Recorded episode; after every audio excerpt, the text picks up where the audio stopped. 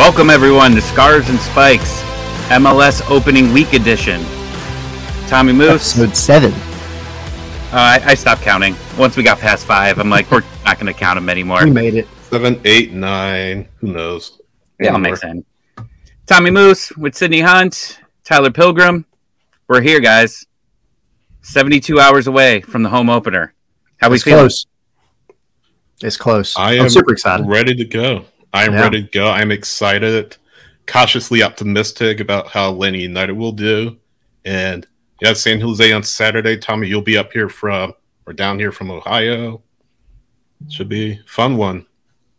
I packed my bags literally right before I got on, so I'm ready to go. Even though I'm not leaving for a couple days. But are you like that kid that like you packed like way ahead of time and like because you're just so excited?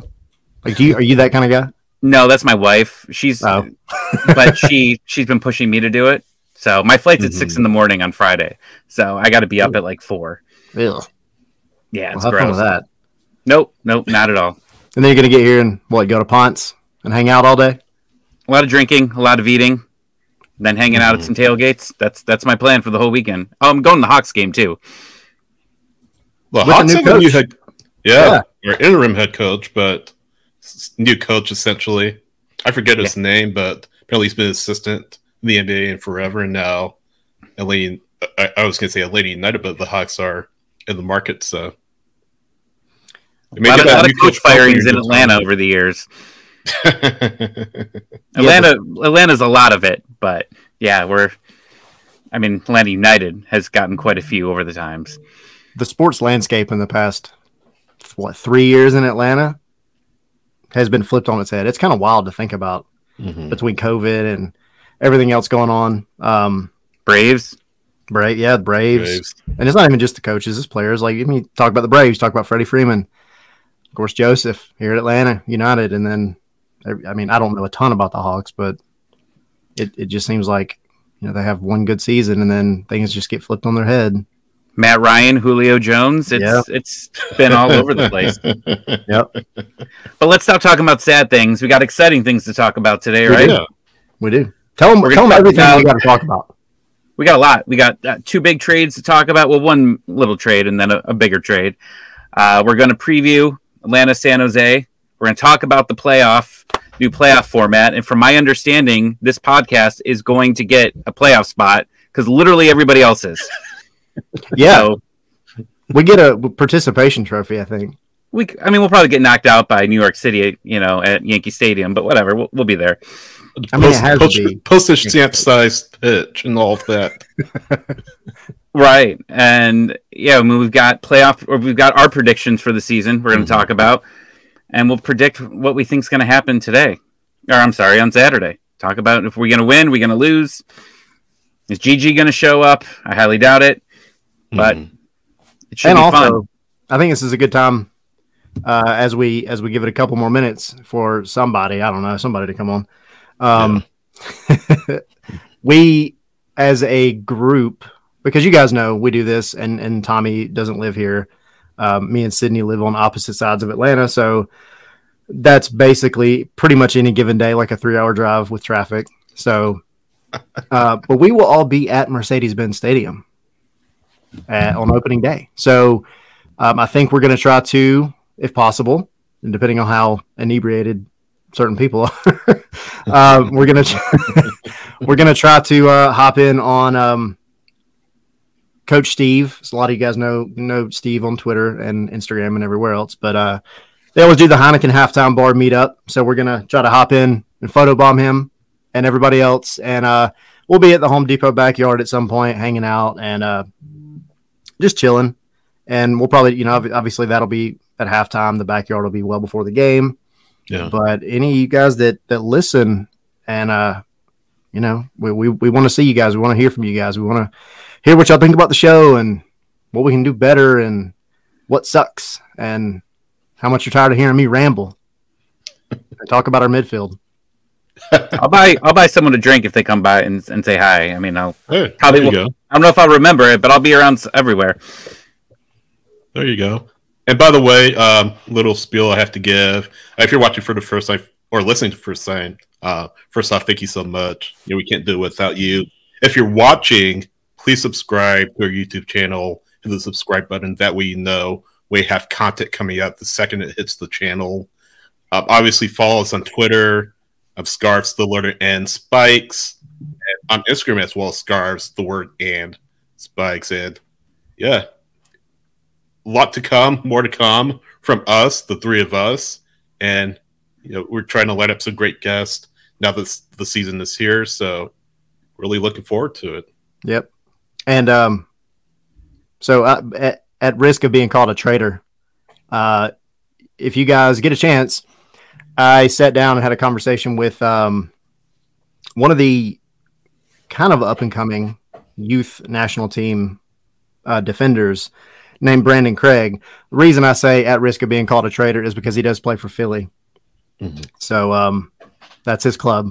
But, yeah, Brandon Craig, he helped the U20s get into the Olympics, qualify for the Olympics. They won the CONCACAF championship. So I sat down and chatted with him a few days ago. Got an article about it on starsandstripesfc.com. If you guys get a chance, go check that out. It was a fun chat. It was a fun time.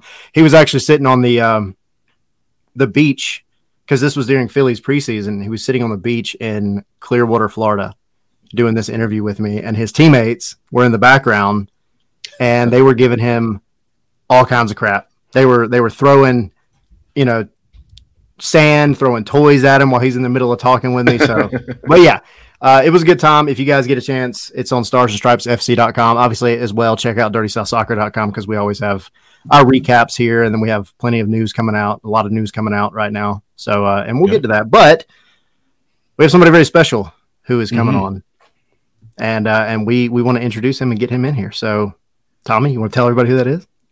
Well, I'm gonna fangirl here because I'm a huge wrestling nerd. So I'm just, you guys have, Tyler, you were really excited about Chattanooga, bringing in the coach here. I'm gonna fangirl, lead announcer of Monday Night Raw, and now part of the Apple broadcast team, Kevin Patrick Egan. Hey, what's up, fellas? How are we? How's it going? How are you? Good. I'm great, good. Tommy, Tyler, Sydney. Thanks for having me on. No need to fangirl, fanguy, Tommy. Come on. How are you? He makes it sound like we're not as excited, though. I've got two levels. You guys aren't wrestling nerds like I am, so I've got two levels of them. I will give a quick disclaimer, Kevin. I'm not as big a wrestling fan as Tyler and Tommy, but hopefully that's fine. I'm a big soccer fan, as you know, so... Yeah, of course. Sorry I'm a few minutes late. I have an excuse. I was on the phone we were on the line with Carlos Grueso ahead of the match, so just catching up with some San Jose players and Luchi Gonzalez before the game. So apologies, I'm a few minutes late. Hey, no worries. That's what we're here to talk about. You got a new gig. Yeah, really excited.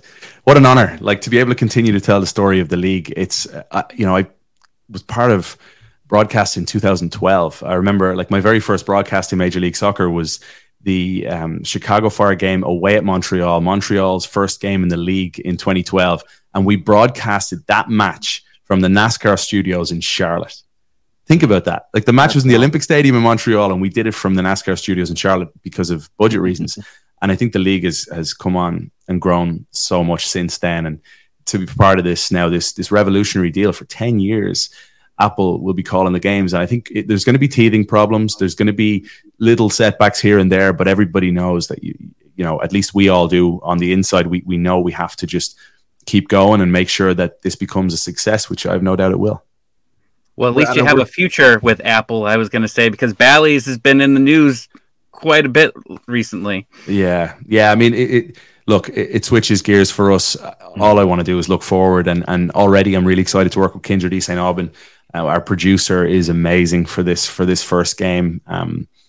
And yeah, Mercedes-Benz Stadium, 55,000+ from what I'm hearing. Yeah. Let's see what sort of crowd it actually is. And a game that I think if we're doing an over-under on goals, I don't care what you throw at me, I'm picking the over. Yeah, I think so. Right there with you. It's going to be 0-0 now, isn't it? No, of course. So going back to the original, I guess, conversation, how did the Apple deal, this whole thing come up to you? How was it brought up to you? Because we saw on that original list of announcers that came out, we got a little worried. We're like, for a lot of us, quite honestly, that was simply people that were signed and ready to go at that point, and I hadn't signed. So gotcha. that's just being honest. Like anything, you want to make sure you're good with reading through the entire contract. If you want to change one or two things, that can take a little bit of time. So they wanted to go ahead with a launch day, and there was 18 broadcasters, that were announced before the launch day, and I believe something like 62 since then. So I honestly didn't care. It would have been cool to be out in California for the launch, but at the same token, I'm just so happy to be a part of it. And I don't think a lot of Atlanta United fans were too worried that you would be a part of the MLS Season Pass, considering your work with the club. But we signed off for the last time last season with you, Jill, and Mo. Did you kind of think that would be your last time calling matches for Atlanta United?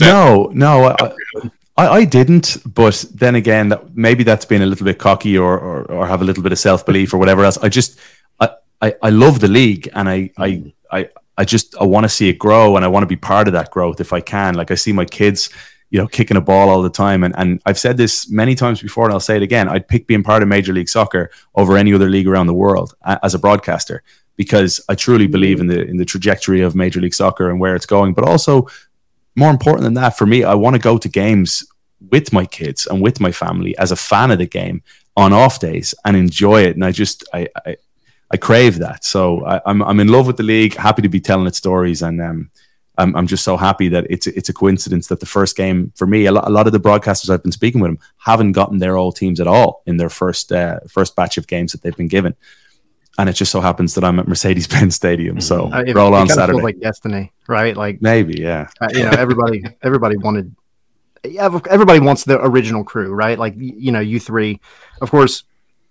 Mo and Jillian, they're doing their thing, which is great. They've got their own set of responsibilities now, but I think everybody was kind of having their fingers crossed. Like, are we going to get Kevin back for this first one? I don't think so, but thank you. I appreciate that. No, I tell you, the fan base was excited when that was announced that you were going to be there. So super excited about it. Are there specific crews, like with you and Kendra and then the other, I guess, pairings, are y'all tied to a certain geographical region, or is it just kind of up in the air where you guys end up at? So far, I can't give anything away in terms of where we're going, but I have no Western Conference games so far, I don't think. Okay. So yeah, I mean, it may not make sense to send somebody from Miami to Vancouver to cover a game.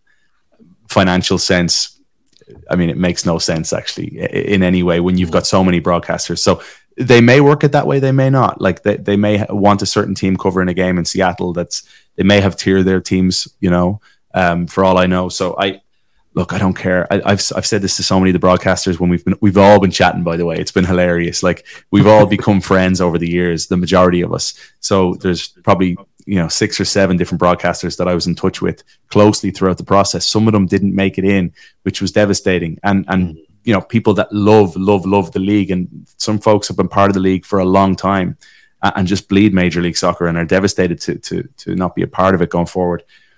So I like I said before, when I say I'm grateful, I genuinely mean it so much, because there are others that are tremendous human beings and excellent broadcasters that aren't part of it going forward, for now at least, that is. Yeah, and you kind of mentioned, just your excitement for MLS Season Pass, being able to cover the league for Apple, and you kind of touched on the fact that, a little bit on the fact that broadcasters will be covering the matches on site as opposed to what you're doing, like you were just talking about over a decade ago. But yeah. I mean, other than the examples you mentioned, what really excites you about MLS Season Pass and how Apple is going to cover MLS? First and foremost, for me, my life is about to be nuts for this year with travel. Leave on a Friday, get back on a Tuesday with little kids. Tyler, I was talking to you a little bit about that in the emails going back and forth before this, and it's the fact that I can watch any game from anywhere. And I know everybody's pumping that through our whether it's social media or like even when I order an Uber these days, there's MLS Season Pass advertising comes up on Uber, which is so cool. But my parents can watch it back in Ireland. Like that for me is legendary. Like the fact that my dad can open up MLS Season Pass on his phone if we're broadcasting a game from Atlanta on Saturday night. They stay up so late in Ireland anyway that for them to watch a game kicking off at 12:30 is fine. That works also for preparation for me, like thinking about getting on a plane and logging on to MLS Season Pass and watching a match from the previous week while I'm on the plane. I'm reading a book called Essentialism right now, and it's about how to get more done by doing less and working, you know, in the most sensible way that you possibly can. So MLS Season Pass is going to help me an awful lot in that sense. I need to read that book. That book. I need to live that book. Yeah, me too. Tell me about it. No, but you talked about like the global scope of it. I mean, over 100 countries. You mentioned Ireland, you know, the UK as a whole, Wales, Europe. I mean, essentially everywhere you go, you'll be able, like you said, to watch it. And I think really leading up to 2026, this is really, to me, a watershed moment for MLS because it really exposes the league on a global scale that it hasn't really been exposed to. Well, it hasn't been really exposed in the past. So I guess that's one of the things that, you know, I'm excited about. I'm sure a lot of other people are excited about too. Yeah, and honestly, Sydney, it's not just the fact that yes, that is the case. Everybody can watch it, whether you're in Australia or whether you're somewhere, you know, in the North Pole. Santa Claus can whip out a phone and watch it as well. It's the fact that it's Apple too. Like, what do Apple do and fall short on? Like, not much. Yeah. You know, they really put the resources in and the brains that they have at HQ to make sure that this is a success. So what I'm seeing through all our meetings that we're having and training and whatnot, the studios are looking so cool up in New York. The facilities, the training we're getting, the conversations we're all having at such a rapid speed. Like, it's a race to the start line right now for everybody. And it's like I said, we will have teething problems. That's a given, but that's okay once you know that in advance. And we all know that, and we're all going in with the right attitude, I think. So hopefully for everybody watching, you won't be, you know, disrupted by that, and you have a great watch, you know, viewing experience. You know, I had someone reach out to me yesterday because T-Mobile offered the MLS Pass for free. And he said, I've never watched MLS, but now that I have this, I'm going to check it out. And people love free stuff. So, I mean, I think that's great for the first year too. And I don't know, maybe it'll happen every single year. The MLB Pass is always on T-Mobile every single year. So I think that's another great way to expand the league is, you know, giving it away for free for at least the first season. Yeah, true. And my wife is always saying, do we need TV? Because I don't really watch too much, you know, TV anymore. A lot of people are cutting the cord. And if you were hanging on for Major League Soccer, well, now obviously you can do what you want and cut the cord and just rely on MLS Season Pass. Yeah, that was a point of contention that it was... It was a big conversation last year. I'm not ready to cut it yet. No way. So just to pivot away a little bit from the Apple thing, but specifically Atlanta, because you've been calling them for so long now. What are your thoughts right now on as the team as a whole in terms of changes that have been made, moving forward, guys that are coming in? What do you think? As a fan, what do you think? Probably cautious optimism in a way. We were... You know, when you think about the entire fan base, probably just a little bit scarred after last season. You talk to so many people that around the league that will say that's the worst injury crisis I've ever seen in a team. And you start to forget about some of the injuries that were 2-3 months long, like an Emerson Heinemann, for example. You know, Araujo missed some time. Josef was in and out throughout the year, really. And then the big ones, obviously, Brad, Dylan Castanera behind him. Bobby Shuttleworth retires. I mean, the team used 5 goalkeepers. Am I missing anyone? Was there 6? Like 5 goalkeepers. What a tough time for goalkeeping coach Liam Curran and all the coaches for that matter. So Miles, you know, huge one. Ozzy Alonso, ACL. Like the list goes on. It's crazy. Santiago Sosa missed significant time. So to have a clean bill of health or close to it as of right now, to get a Miles in from the beginning, to get Brad, your captain, back, who's such an emotional leader. Gutman missed a boatload of time last year as well, let's not forget. I think things will be an awful lot better. The concern is just I want to see it work, you know? I really want to see, like, who's going to be in the midfield. We know there'll be some adjustments for match day one, and then further forward, you know, maybe the 2 players I'd love to see the biggest jump from would be the 2 Brazilians, Luiz Araujo and Matheus Ossetu. you know, I think they've got so much talent, so much ability, and now I think hopefully they should be ready to take their game to the next level. I think Araujo, we mentioned it on the show last week. Araujo has been the one that, to me, and it's kind of strange for an attacking player, but to me, he's been the most consistent player in the preseason. Again, the preseason games, yeah. I get that, but Pineda, he mentioned a few days ago that he, after the AmFam Cup, actually, that he wanted Araujo to be as he was in 2021 when he first got here. And we know how exciting he was. Yeah. And to me, seeing him in Chattanooga and the little bits and pieces that we've seen from the other matches, and then, of course, the AmFam Cup, he seems like he's taken whatever conversation, whatever break that he needed, and he's run with it, literally. Yeah. And, yeah. But I agree with you. I think everybody could agree that he needs to be the one, especially as a DP, that steps up. Mm-hmm. And the league doesn't feel that way. Like, if you talk to people, fans of other teams around the country and Canada, they don't see him in that, elite bracket yet. But Atlanta United fans know it, and they can see it. Like, that goal against Cincinnati after 5 minutes, when he first burst onto the scene, was staggering. Like, if any player did that, like if Kylian Mbappe did that, and we're talking about it all the time, he had no right to take on 5-6 players the way he did and finish in the way that he did. It was a beautiful goal. It's just, can he do it now consistently? And his numbers, they've been dragged through the mud. We all know his numbers last year in terms of conversion rate, pop shots from distance. If he can be a little cuter, a little smarter with his decision making, a little savvier, well, then I think Luis Araujo could have an outstanding season. And it also helps on the far side that you're going to have natural width with a Derek Etienne Jr. or Caleb Wiley that like to stay wide. That's going to help Thiago Almada an awful lot as well.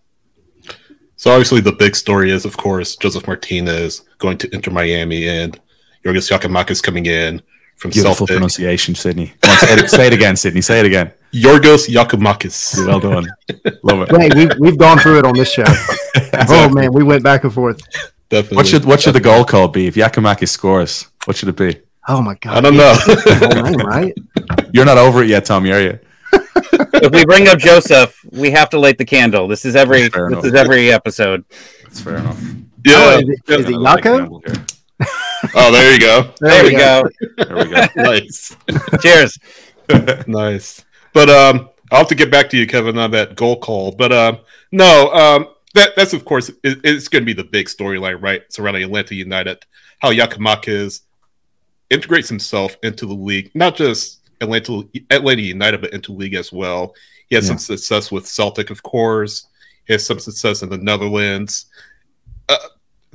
Again, that's going to be the big story. And is it the big story, though? Is it? Well, it's one of them, but I don't get that sensation right now, that feeling that if Giakoumakis doesn't score 3 goals in his first 5 games, that we're all going to... the reason I say that is I think he's going to be a... I'm sorry if I cut you off, Sydney. Apologies. No. I think he's going to bring his teammates into play. I think he's a better suited player potentially for this system with the players around him than Josef was. And I have to be careful when I say that. I take into context where Josef was when he left and the last few seasons, and he hasn't been the player that he was in 17, 18, and 19. I think he'd say that himself. You know, Josef will always be the king of the South in Atlanta United's fans' eyes. And I, for one, I'll say this now, I'm incredibly grateful that I, as a broadcaster, was along for the journey and was able to call so many of his brilliant goals. Like, when I see him again, I want to go up and give him the biggest hug and kiss in the cheek and thank him for the memories, you know. But I think it's one of those ones that I, just my honest opinion, I feel it's a good move for all parties. For Josef, I hope he goes down and I hope he starts banging in the goals for Miami. I really do. I wish him the best because he's a top-class fella. And for Atlanta, I hope Atlanta are a better side without Josef now, because we've moved on. The team has moved on. And if Atlanta United is relying on Josef Martínez not scoring goals to make the playoffs, well, then that says something about Atlanta United rather than Josef, right? So the club is big enough and bold enough to be able to move on and make the playoffs without worrying about what the striker down in Miami is doing. Yeah, no, that's an interesting point. Definitely interesting point. Going back to Giakoumakis real quick, I'm sure you've seen your share of the Premiership, and Mark, who watches the show all the time, has a good call. Giorgos Giakoumakis, I think pronouncing that right. Barcalazo again. But I'm sure you've seen your match of your share of Scottish Premiership matches. If so, what are your impressions of Giakoumakis, what you saw from him or what you've seen from him thus far overseas? Well, first of all, aside from the actual play, he screams passion. Mm. I've talked to a few friends over there and they're like, he is so lovable. And that's the aspect that I think Atlanta United fans will latch on instantly, is his passion for the game. Now you throw in an Andrew Gutman, who I've said before, I think could captain Atlanta United for the next 10 years, you know, or close to that. Then you get Brad back. You get Ozzy Alonso potentially back. And all of a sudden, you're looking around this team going, there is characters. And for so long, with so many injuries, Atlanta United were a very quiet team, a very timid team without leaders. And that's one of those intangibles that you absolutely need. You can't quite point at it and see it, but the players can feel it. The fans can feel it. And Giakoumakis will bring that straight away. He's already brought personality in his press conferences that we've all enjoyed. And then as a player, he's going to give you that dart across the six. And I don't want to keep going back and forth comparing, but I think that Brooks Lennon is going to be the player. Like, we can talk about it now and we can revisit this in 9 months. And Brooks Lennon will be the player that will benefit most from Giorgos Giakoumakis on the side. I totally agree. That the height, and it kind of goes back to some things that we talked about last year a lot, that points that came up with the style that Pineda wants to play. There just weren't really any big-bodied guys in the box to kind of cause chaos. Josef was in a system that wasn't suited, I think, to his strength that he had, you know, back in the day, and that's fine. Teams have to evolve, but no, I mean, I totally agree. I think Brooks Lennon is a good shout. And he was one of the ones that you mentioned earlier. He was one of the ones that was injured, kind of a freak accident, right? Like in Montreal or Toronto or wherever it was, like he just slipped on a part of the you're right. Toronto before the warm up or in the warm-ups. Yeah. It's just wild. Like, it was just an unlucky year. So. Write that one down. It's hard to believe. I need to do this before Saturday. Just write down every single player that missed, say, over 2 weeks. With injuries, and it's a long list of 13, 14 guys for Atlanta United. So I wish Gonzalo Pineda the best, because Gonzalo Pineda he's got such a wonderful mind for the game. The coaching staff are tremendous. The vibes, the culture in the group is outstanding. Like, there's so many things moving in the right direction for Atlanta United, and now you got to execute. You got to make it happen on the pitch. You're going to run out of ink with writing all those names down. I know, seriously, Tommy. You're right. Well, Kevin, I'm the wrestling nerd here, so I have to tell you a quick story. Go for it. Didn't know you were going on to Monday Night Raw. I'm cooking food in the other room, and I hear your voice. Wait, what were you cooking? I'm starving over here. What were you cooking at the time? You got to tell the story, Tom. Probably a steak around March. Okay. But I hear you, and I run in, and I see you on Raw, and I start screaming to my wife because I'm just excited. I need to talk to somebody about this. She runs down and she starts screaming that you're on there, and it was a fun moment, and it was shocking. So my question is, how did you get involved with the WWE? Yeah.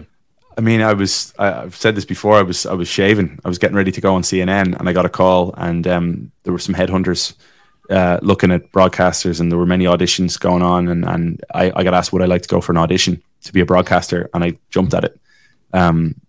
It was during COVID. It was early 2021, like January. So I drove to Tampa and blown away by the experience. Couldn't wait to get a phone call to say I got the job. But that's all I was thinking about was like, you're going to get it. You're going to get it. Focus on it. You focus on the positives here. And the call came through from my boss.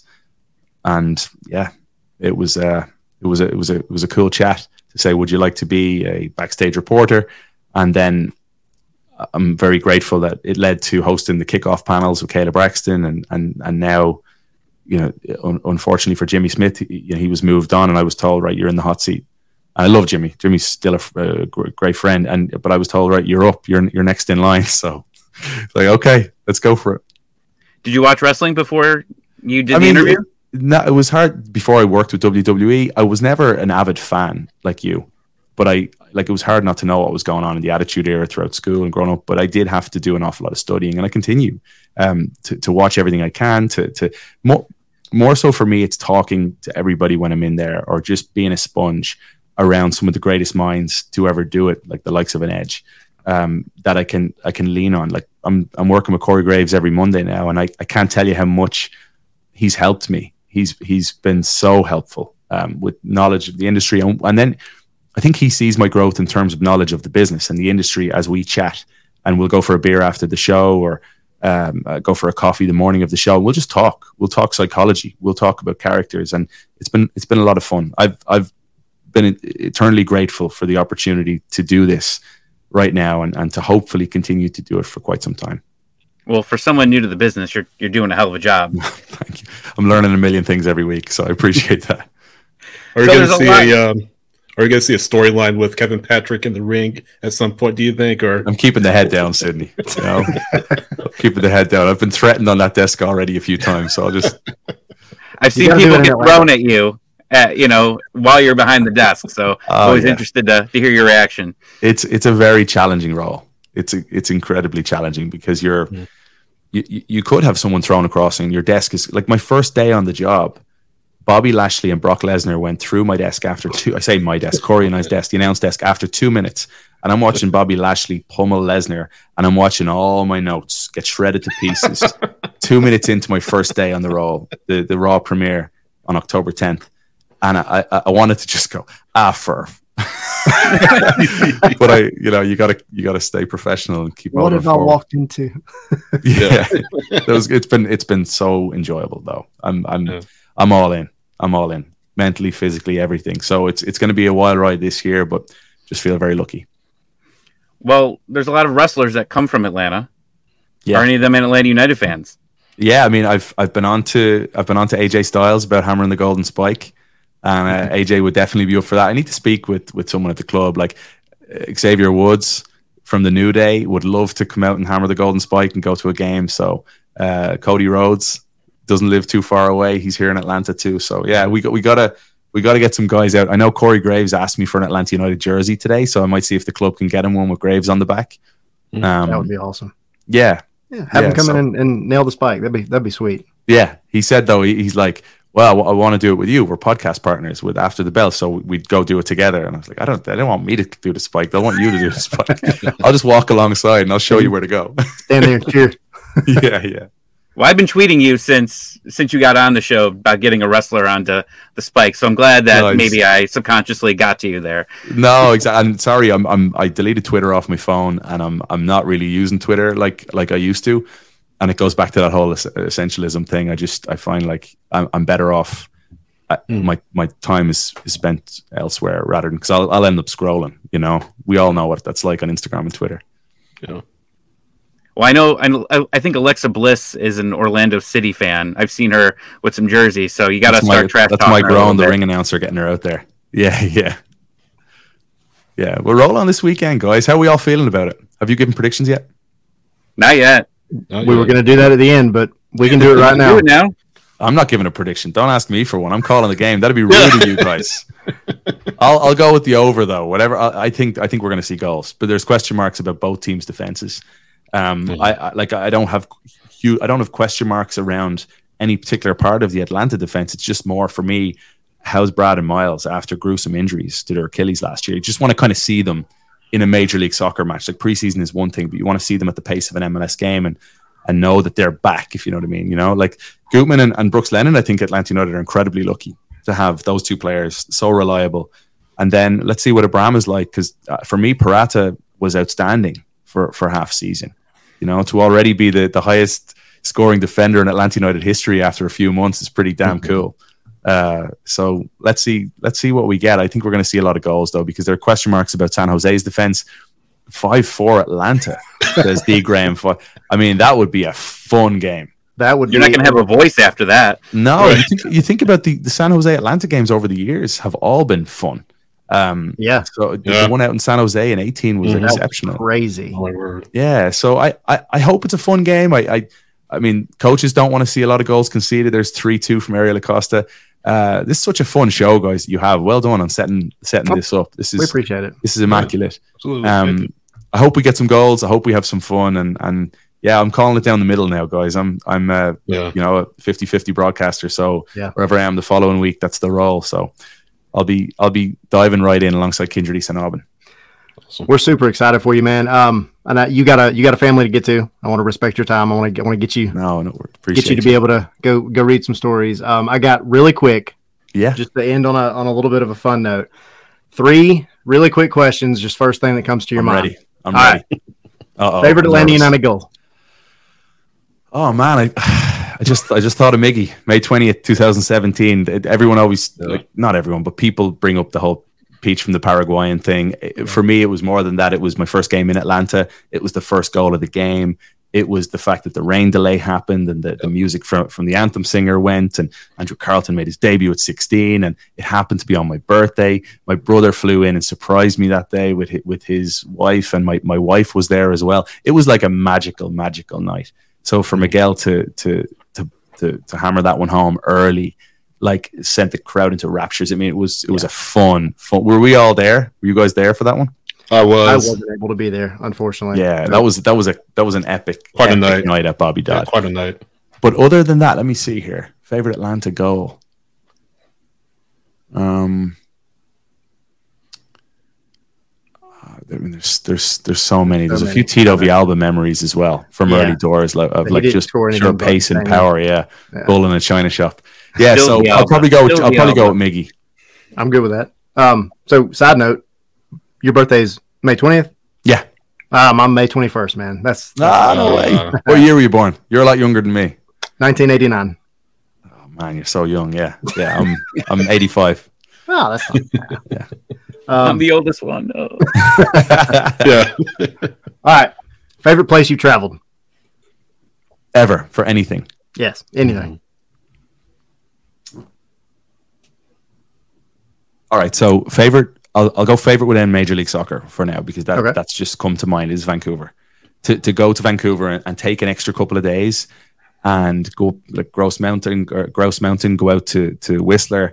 Vancouver is exceptional. I love hiking. That's why I love Atlanta. I love the outdoors feel around Atlanta and the local hikes we have. I'm up in Roswell. And it's exceptional. Favorite place. I love home. I love Ireland. Ireland, if you've never been to Ireland, get to Ireland. It's a friendly country. It's a beautiful country. And go down to Dingle, which is a small town. I know every American thinks it's a funny name, but go down to the it's the closest point in Ireland to America. And the Dingle Peninsula is beautiful. So I'll go with Vancouver on one side, Ireland, but I've been to like Australia, Southeast Asia, all over really. And now with WWE, I'm loving discovering all the small towns and cities around this beautiful country, because there's nearly an attitude sometimes that there's nothing between New York and Los Angeles. And give me on my WWE travels, I've said this so many times, so many friends there, like, give me a Knoxville, Tennessee, or a Norfolk, Virginia, over the big cities any day of the week. Yeah, I just love them. They have their own personality. Yeah. So, all right, last one. Favorite place to eat in Atlanta, because Tommy needs somewhere to go eat this weekend. I'm flying in for the game. Oh, you are. Where do you live in, Tommy? I live in Cleveland. Nice one. Okay. I mean, I love sushi. So I feel like whenever I go out and I want to eat, I want to try and get good sushi. And we've got a great place here in Roswell called Monkey 68. There's also like class sushi places in Woodstock, Alpharetta, in Buckhead. Umi is next level. Pricey, next level though. So I'd probably go sushi. But then again, if I was going for a bite somewhere, like a quick bite before the game, help me out here, guys. What am I supposed to say? Varsity? I mean, Waffle House. Varsity, let's just say I said Waffle House. Can we put that down as a technicality? Kevin Egan's favorite place to eat in Atlanta, Waffle House. Waffle House. We'll take it. Yeah, that works. Kevin, we appreciate you coming on, man. It's been a good time. I'll be up in the booth. Me and Sydney will be there. Tommy will be hanging out somewhere in the 100 section, I think. Sweet. So, we'll see you up there before the game. What's that? We'll see you up there before the game. Yeah, hopefully. Yeah, I have no idea where we're calling the game from. It's all probably changed, or maybe it's not. It could be the same booth, down in the suite level. But I'll definitely pop up and say hi. Yeah, well, I'll be there. We'll be there. So roll on Saturday. We are the almost here. It's gonna be fun. Hear all the singing. Yeah, Kevin, we appreciate it, man. Thank you so much, Kevin. Tyler, Sydney, Tom, absolute gentlemen. Thanks, guys. Appreciate you having me on. Appreciate you. Take care. All the best. All right. Kevin Egan. Awesome. What a guy. What a guy. He's so humble.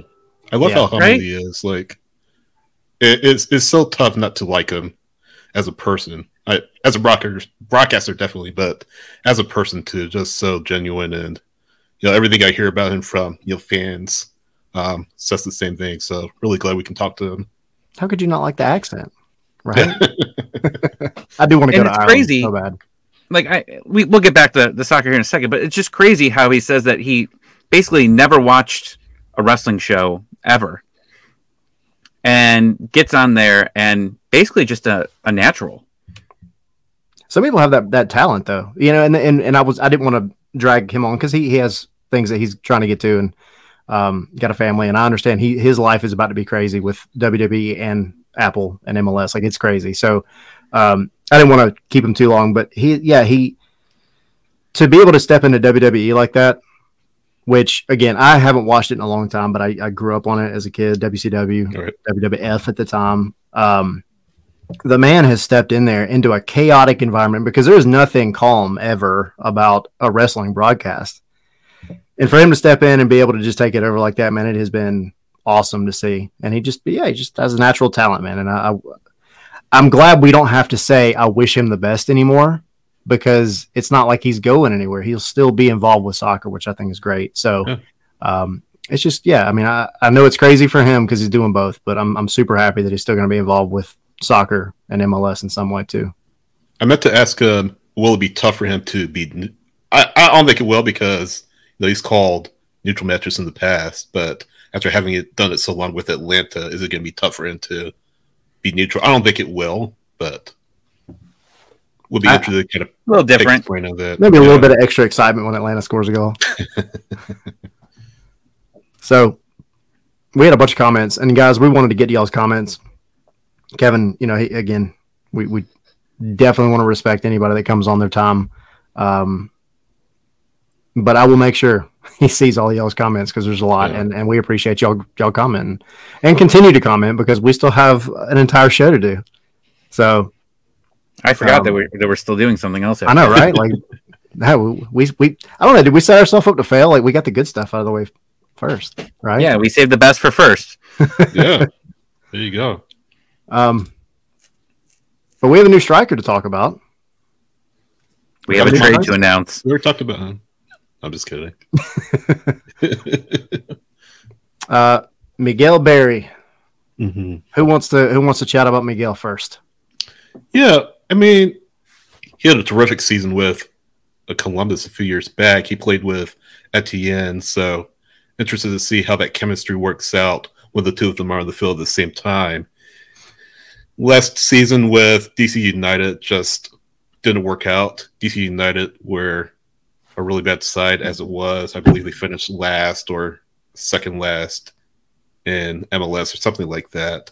But just a tough situation for him out there in the nation's capital. But hopefully here at Atlanta United, and of course Atlanta United sending, I believe it was $150,000 in GAM to DC, could go up to $250,000 depending on performance-based incentive if he meets those. But I think it's a decent signing, knowing that he'll be a backup. He's not going to start every single match. That's going to be Giakoumakis. But I think that bring him in as a backup, you could have done a lot worse. I'm sure there are a few other names that have been floated out there for Atlanta, but you could have done a lot worse than Miguel Barry, and you're not going to need him to score, 10, 15 goals a season or however many he had at Columbus, and Henry Higuita from their soccer, good friend of the show, by the way, saying, I hear the new striker is very good. So I respect that. We got puns and everything on the show. That game. Henry Higuita Jr. left that game.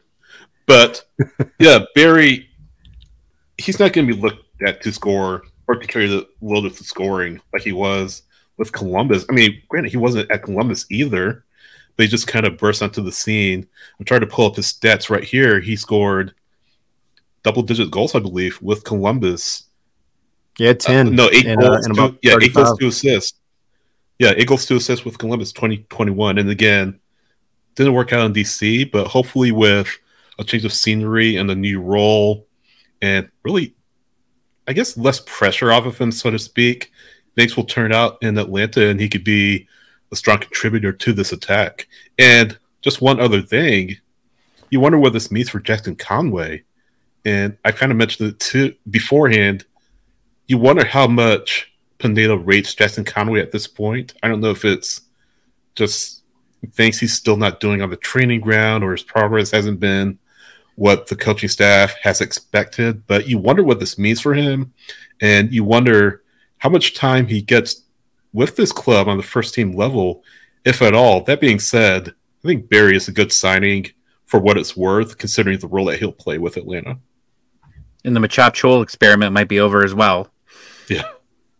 And that's fine. And I know a lot of people seem to be upset that that's the third signing, because Garth pretty much said, yes, he is the third signing. And that's okay. I think you need someone a little bit more experienced. You have a lot of games that you're going to be playing, regular season, Open Cup. You got the summer tournament of champions, right? And then you've got this new playoff system that we're going to talk about. And you're going to need some people with experience. And I wouldn't personally feel comfortable after what I've seen and what I've heard about the preseason, because we haven't seen much. But I would prefer getting someone with a little bit more experience. So, not watching 1 minute of him and just at least looking at the numbers. He has a history of scoring, and that's better than going in with the other two options, unfortunately, at this moment. Yeah, and when you look at the guy himself, when you look at Miguel Barry, he fits, I think, what we've kind of expected Pineda to want from a striker, right? I mean, you look at Giakoumakis, who is a big dude, big, strong guy. He's mobile in the box. He's going to be moving around. He's also going to draw attention away from guys like Almada, Araujo, Etienne. And that's important. Barry is, and I didn't know this until I wrote the article when he was rumored or reported to be coming here, but I mean, the guy's 6'3". He's a big guy as well. And he's going to throw his weight around. If you watch his highlight videos, go check out my article on Dirty South Soccer. I put one of his highlight videos from when he was with Columbus back in 2021. He's not afraid to be physical. And I think that's something that Pineda has been really, really wanting from his guy up top. And the thing is you're going into a season where everybody has the hit because you have such huge fixture congestion with Leagues Cup, obviously the season. Obviously we're not in CCL, but you've got this crazy playoff format that's coming up, and it's going to be wild. Then you have the Open Cup. So there's a lot of games to be played. And yeah, and T. Riddle in the comments, will Bo be satisfied with the height of this team in 2023? One of our great friends of the show comments on Twitter Spaces all the time, Bo. Every Twitter Spaces, he would point out that this team is too short. They can't win aerial duels. I think that problem is solved between the two up top and Parada and Miles in the back. I think we're going to be good. And then you know, Mark saying Conway needs to get out of Atlanta. It's obvious Pineda doesn't think much of him. Needs to go on loan. I mean, I wish I knew what Pineda thinks of Conway. If we get the chance to ask him here soon, but there's never going to be a direct answer from a coach about that, right? Like we can ask the question all day, but I do agree. I think that he needs some time somewhere else. And I actually think he could do well overseas in like a second division side somewhere, Belgium, somewhere like that. But he's got to get some time playing, and he's going to be way too good for MLS Next Pro. So hopefully they figure something out with him. He has a European passport. I mean, he's born in the UK. So move overseas. I mean, he's a little bit older. It's like 2021. So move overseas to Europe won't be much of a problem. But no, I agree. He needs some time somewhere. And him just sitting on the team sheet as a substitute every single match won't cut it. He needs to be somewhere where he's actually getting playing time. And I don't think Atlanta is it. I think this kind of sends a message that he may be on the way out somewhere on loan to get him some development time. And then once he gets some matches underneath his belt, see how that went, and then make your decision based off that, whether you want to keep him for the long haul or move him out somewhere else. But I really thought we'd see more of Jackson Conway in 2023 than we have in past seasons. And not to dump on the move for Barry, because I think it's a good move. I don't think that's the case now that Miguel Barry is in the fold. And he probably starts. There's a very good chance that he starts on Saturday. I wouldn't be shocked. If that's it, I guess the only real question that we have is, does the visa come in for Gigi, and is he the backup? And maybe we see him for a couple minutes. I don't know. Yeah, I agree. I mean, I wish we had some more news specifically on Giakoumakis' visa and all that. That's the thing, man. You're dealing with the federal government. Mm-hmm. It's a crapshoot. Who knows what's going to happen? But I don't know, man. I really, really want Conway to succeed. And the thing is, you talk about Miguel Berry's contract, whatever specifics may be. I mean, what they paid for him, they've already paid the guy off, basically, unless he does hit those performance incentives. So, like, the transaction, if you're just talking about a money perspective, they traded the international roster spot to Orlando, got $150,000 in GAM, so Garber bucks, and that's what they paid DC. Now, again, the $100,000 in extras if he does well, whatever that may be. Then okay, fine. You're paying a little bit, but you got to remember how much GAM Atlanta got in this offseason as well, back for like this during the super draft and everything else. So I think it's a good move. I hope he can get back to a position where he's producing like he was for Columbus. I mean, he took over when Zardes had to step out and did well. So yep. I'm hoping we'll see more of him. It's a quick game for you guys. Let's see which one of you get it first. Oh man. I'm going to give you a clue, 2 clues here, and you have to. What player is very similar to Miguel Berry that used to play for Atlanta United? Oh, Brandon Vasquez. No. Dom Dwyer. No, I'm giving you hints. Go second in. Go second in. Sorry, go second in. They're both 6'3". Brandon Vasquez. No. I mean, Brandon Vasquez might be 6'3", but whatever. Gotta guess. I don't know their heights like that, but Vasquez was my best guess. Someone got it in the chat. He's from Columbus. I'm gonna guess. Ariel said in the chat, Adam John.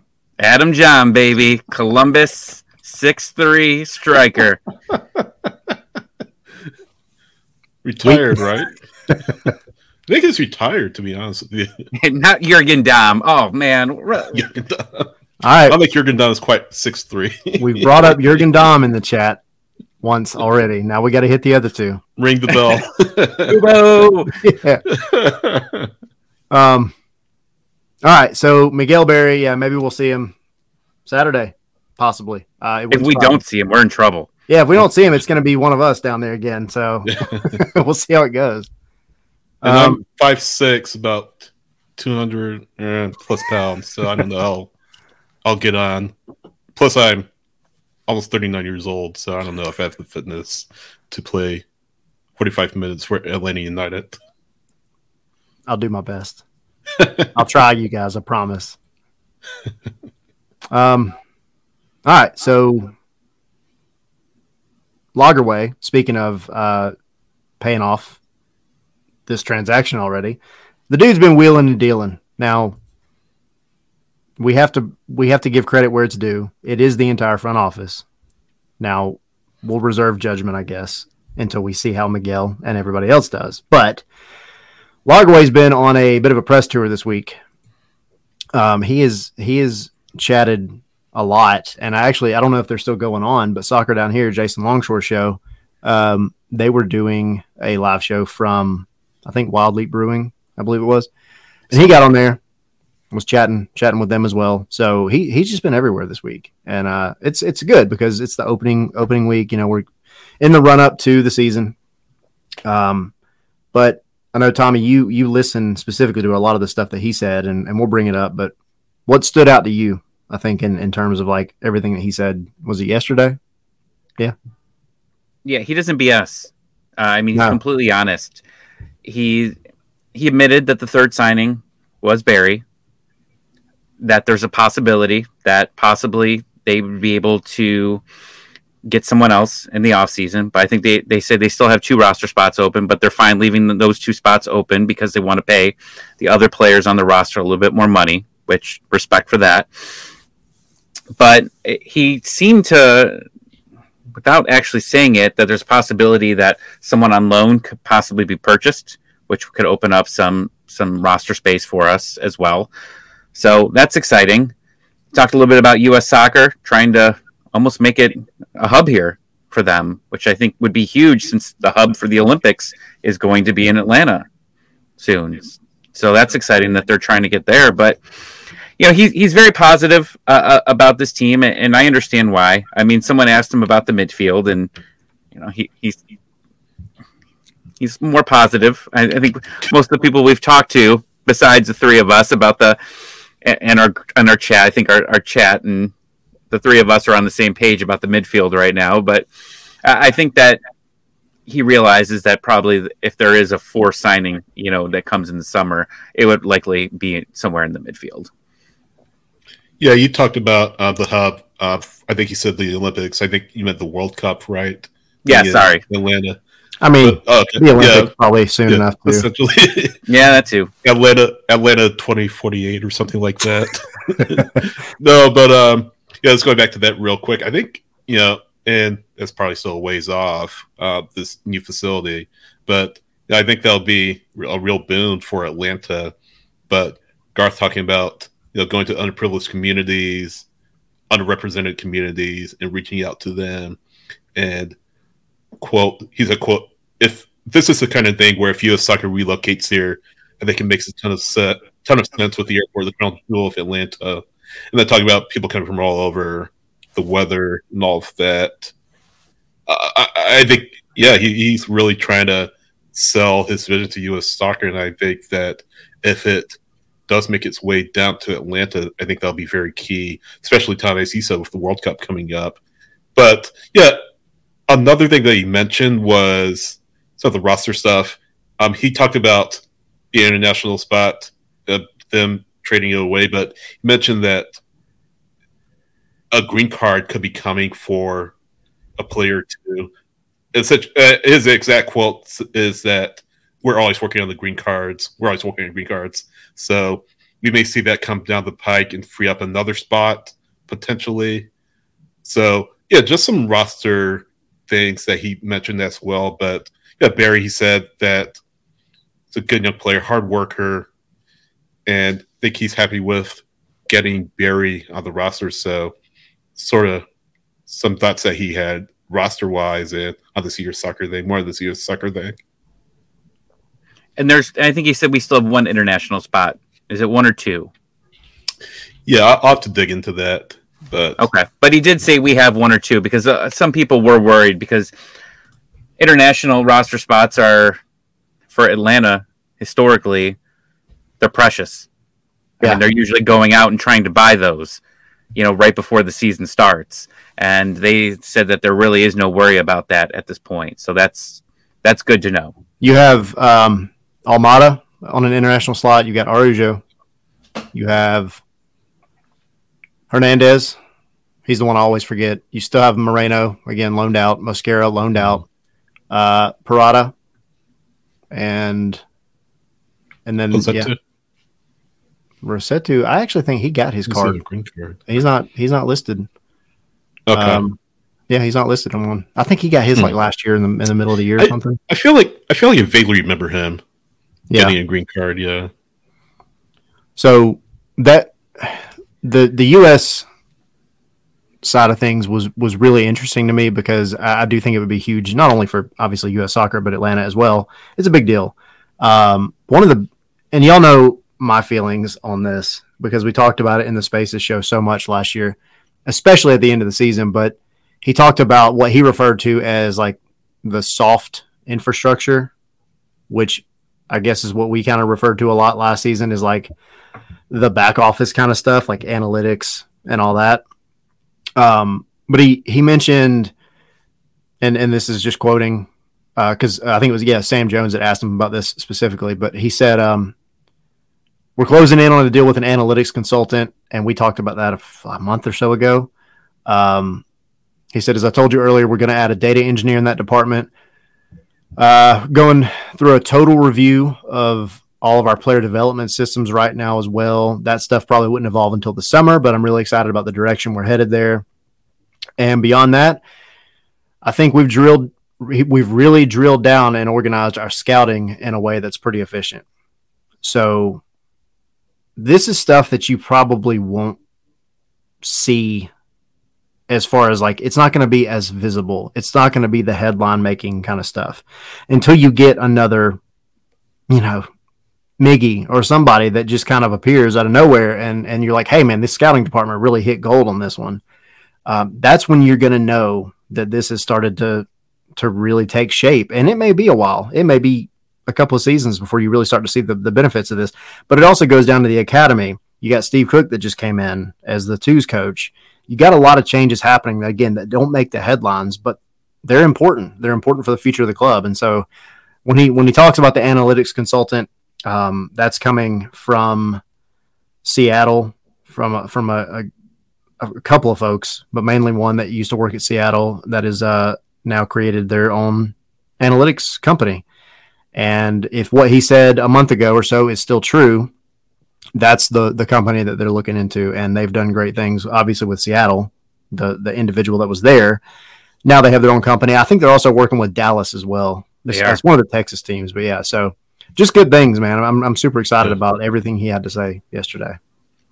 Yeah, it's exciting to see. I mean, this is only in 2 months, right? Like, basically took over after the holidays and already making these small changes. If you ever, and I hop on there every once in a while just to look to see like what Atlanta United's hiring for, like it's full on analytics, and that's good. What we talked about the minute that he was brought in, like we talked about it on that first space, is like, this is what he's known for. This is what he wants.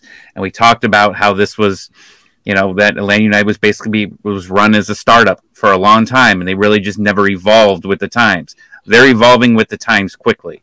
Yep. And just like you said, Tyler, it's not going to be built in 2 months. It's going to be, you know, built in a couple of years. And it's the same thing with the roster as well. You know, I said this earlier, people were upset that the third signing was another striker.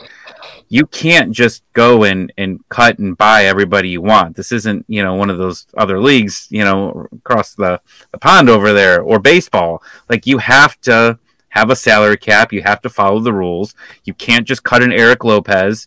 You know, you can make him your water boy, but you can't make him, you know, you can't make him, you can't just cut him and, you know, be able to go away for nothing. So it's going to take some time here, but the important thing is that you see this team grow this year. You see what they do in the off season, and you're going to have a ton of cap space opening up. You're going to have a ton of players leaving on contract. And I know we keep saying this, but you know, I see Twitter, and Twitter is always just an interesting place. But like, you could definitely feel the environment, and you know, whether it's Boca or it's Garth fixing this team, it's going to take some time, because unfortunately there was a lot of things that just roster wise just wasn't run well. And now they're just trying to make those mistakes. But I think we're light years ahead. If you would have told me how many people got loaned out in this offseason, how many people got moved, and that you got Emerson Hyman to basically say, I don't want to get paid anymore. Yeah. Like, just cut his contract. Like, I would have told you, you're crazy. This team, in my personal belief, is light years ahead of where I thought it would have been going into the holidays. I think if fans see at least some reason to be optimistic in 2023, I think they'll be happy. I don't think we can take another season like 2020 was, where pretty much nothing went wrong. I'll argue, I don't think fans could take another season like 2022, where it seemed like everyone got injured every other week or every other match. I think, you know, I'm not a big luck person, but I think that part of the picture will be a bit solved. I think this team will be a lot healthier than it was in 2022, just by common sense. I mean, like, we're not going to have another 2022 injury-wise. It just won't happen. I guess. Yeah. I guess. Yeah. Like, don't let Sydney jinx this team. Don't let Sydney jinx this team. No, but last season was extraordinary injury-wise, and I haven't seen it at any level of professional sports as a sports fan to have injury after injury after injury. And I think if you had like two or three players who hadn't gotten injured, this would be a playoff team. Now, having said that, they still have to prove themselves on the field, and there are a lot of question marks. Guzan, his health, Robinson, his health, the new players, how they acclimate, how they fit into this roster. Will they gel? Will they be able to do what they are brought in to do? So in that regard, you still have a lot of questions, but at the same time, if there's something that fans can hang their head on in 2023, I think that'll kind of tamp down some of the Boca out or fire everybody crowd. I think, and we'll get into predictions later on. Winning cures everything. Yeah, winning cures everything. And you know, without seeing this whole team in an MLS match in 2023 just yet, I think it could be a playoff team if they stay healthy and if they check all the boxes. Especially this year. Still, it's a lot of questions still to be answered. And I implore everybody to make sure that you're patient. Like, there's going to be some hot takes if this team goes 1-2 in the first three. You have not seen a lot of players on the field yet. We haven't seen Etienne. I know he had a small appearance. Stadic hasn't been seen. Giakoumakis hasn't been out there. Barry really hasn't been out there. There's a lot of players that are going to be slowly brought into the squad. So it's going to take some time to get some cohesion, you know, with the starting lineup. But I think once you start getting to March, I think you should hopefully be having a healthy team and get that consistent starting lineup. Could you imagine being Miguel Barry, who really has probably known he's coming to Atlanta for about a week now, all things considered, maybe, and to potentially be thrown in front of like a third-tier open Mercedes-Benz Stadium, like within a week? That would be crazy. To not have trained really with the team in any of these preseason matches or anything, that is going to be, it may work out actually, because it may just throw San Jose for a loop and be like, hey man, who's this guy? we were thinking Giakoumakis is going to be the man, but not anymore. So, you know, and T Riddle puts, you know, here an excuse to start. It's not an excuse. It's just what sports are. Like, that's just what it is. And you haven't had a lot of these guys come in. I mean, you're still going to see Miles. Oh, we haven't, and we saw Abram, right? Abram. I mean, Abram. I'm close. I'll get there. Give me like 2 weeks. Tomato. You have Sosa suspended for 2 games. Like, there's, I mean, those were just 2 people I forgot about. Like, so you've got 5 players that are probably going to be consistent in your starting lineup that haven't even seen the field yet. Yeah. I'll add one quick thing. Sorry, Todd. Just one quick thing. I'm trying to find the best way to say this. If this team comes good and let's say they start out hot, I feel like everyone's going to be saying, oh, this is what Garth Lagerwey did. I mean, the guy's been on the job for, 2 months? So I don't want people to feel like they can't give Carlos Bocanegra credit for anything. If you talk about Giakoumakis, he said that essentially Bocanegra did all the heavy lifting in bringing him in. Abram, I would assume the same. Etienne, I would assume the same. I think Etienne signed, a week plus after Lagerwey got here? So I think it was before. Before. Either before or a week before. It wasn't official until after Garth came in. Yeah. Right. But, I mean, if those 3 players in particular come good, I feel like much of the fan base is going to say, "Oh, look what Garth did," and not to dump on Garth Lagerwey, because the proof is in the pudding what he did in Seattle. Let's not be so quick to say, "Oh, this was Garth that did this," or "This was Carlos that did this." You know, let's have a reasoned look at where this team is. If they do well, let's just be happy that they do well. Don't be so quick to say, oh, Garth did this or Carlos did this. If you do poorly, listen, I hopefully they don't, but blame Tyler. Yeah. but let's not be so quick to cast blame. Granted, Boca's not covered himself in glory. He's done some great things, some good things for this club. He's had some misses for this club. But let's not throw the baby out with the bathwater is what I'm trying to say. I think I always say this, you've got to give credit where it's due, right? Like, we can sit here and discuss the decisions that have been made over the past few years. Like, yes, there's been some frustrations, 100%. There's been some that were good. So, like, it is what it is. I don't want to necessarily dive into that whole thing, but I do think that Atlanta does have, even if you're bringing in players that haven't had a ton of time with the team. We're worried about injuries and all. I do think Atlanta's schedule is relatively favorable in the early part of the season. There's also a lot of wild cards for everybody because, I mean, you look at, 3 weeks from now, you have Charlotte. And Charlotte, I mean, they've had a fair amount of turnover, and their system's going to look entirely different this season as well. So you got Toronto, which at first glance, I'm like, I think they're going to be okay. And then I start looking at some of the moves, and I just don't know anymore. But I think a lot of other teams are probably looking at Atlanta the same way. And I think, yeah, in the chat, that point was brought up actually perfectly. Allie saying, I'm actually glad we had a massive overhaul after a bad season. I think being underestimated will work to our advantage. That's the thing about soccer. I mean, you can have a significantly changed roster coming into a new season or really any time in the season, and your luck can turn. And I mean, I think, yeah, Justin saying a minute ago, like the team just had crappy luck. They're due for some good luck. Let's hope it hits this season. And I think that's the biggest thing too.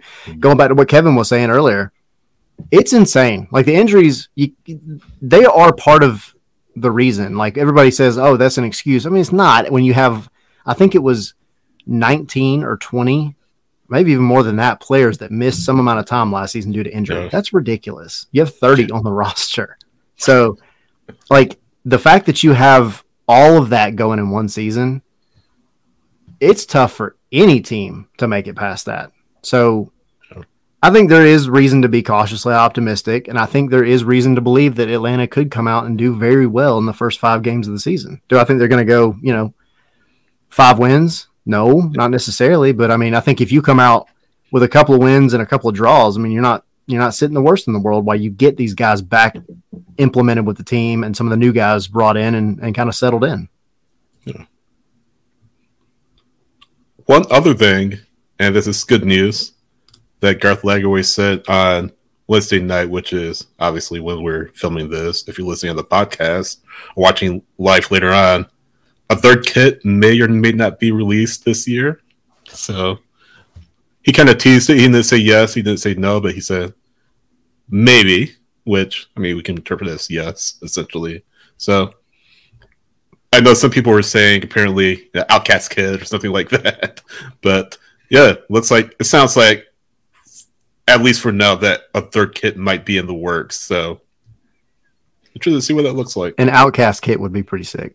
That would be start mowing lawns for another kit this year. Jeez. I mean, they're $200 these days. Yeah.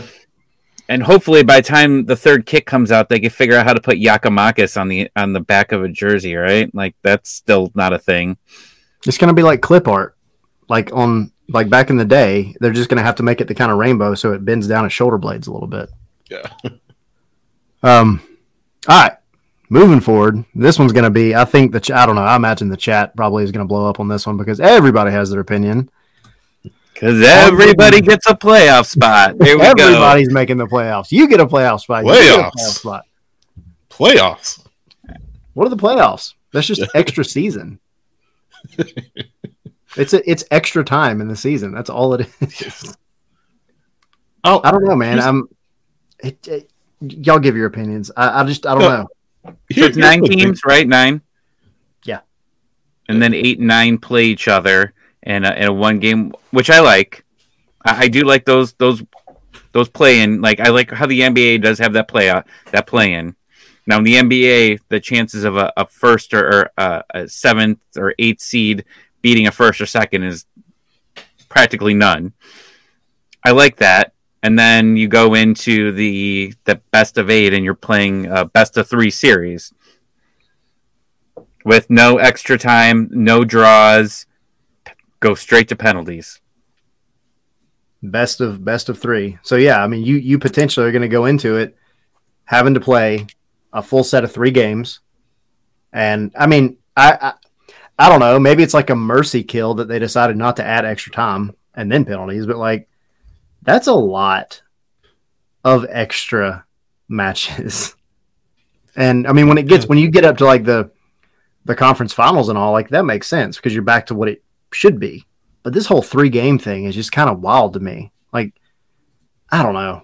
there's just so many games. Like I'm all for watching games, but I'm sitting there looking at, we still have only 3 DP slots per team. You can only have so many players on the roster, and you're going to have Leagues Cup this year against Liga MX. That's going to be able to, they can do it. Not that they don't have rules, but they're a lot more liberal with the amount of money they can throw around. And I don't know, man, it's just, something's got to bend for these players. That's crazy. So you're seeing a lot there. Like one of the things I would love to talk to at some point is Jeff Lorenowitz, because Jeff was part of the players union, and he was very vocal when they were doing the CBA the first time, then the CBA the second time because COVID screwed everything up. I'm interested to see what he would say when you're adding in all these games and, my understanding, not much extra pay. I mean, that's always been a thing, right? Like, most players are underpaid, and now you're adding in basically a summer tournament. You're adding in another tournament, a best of 3. My worry here is just the quality by the time you get to the end of the playoffs just might be rough. And I think the best of 3, I mean, it's a 2-part thing. Apple wants more games. They got this big deal. They want more games.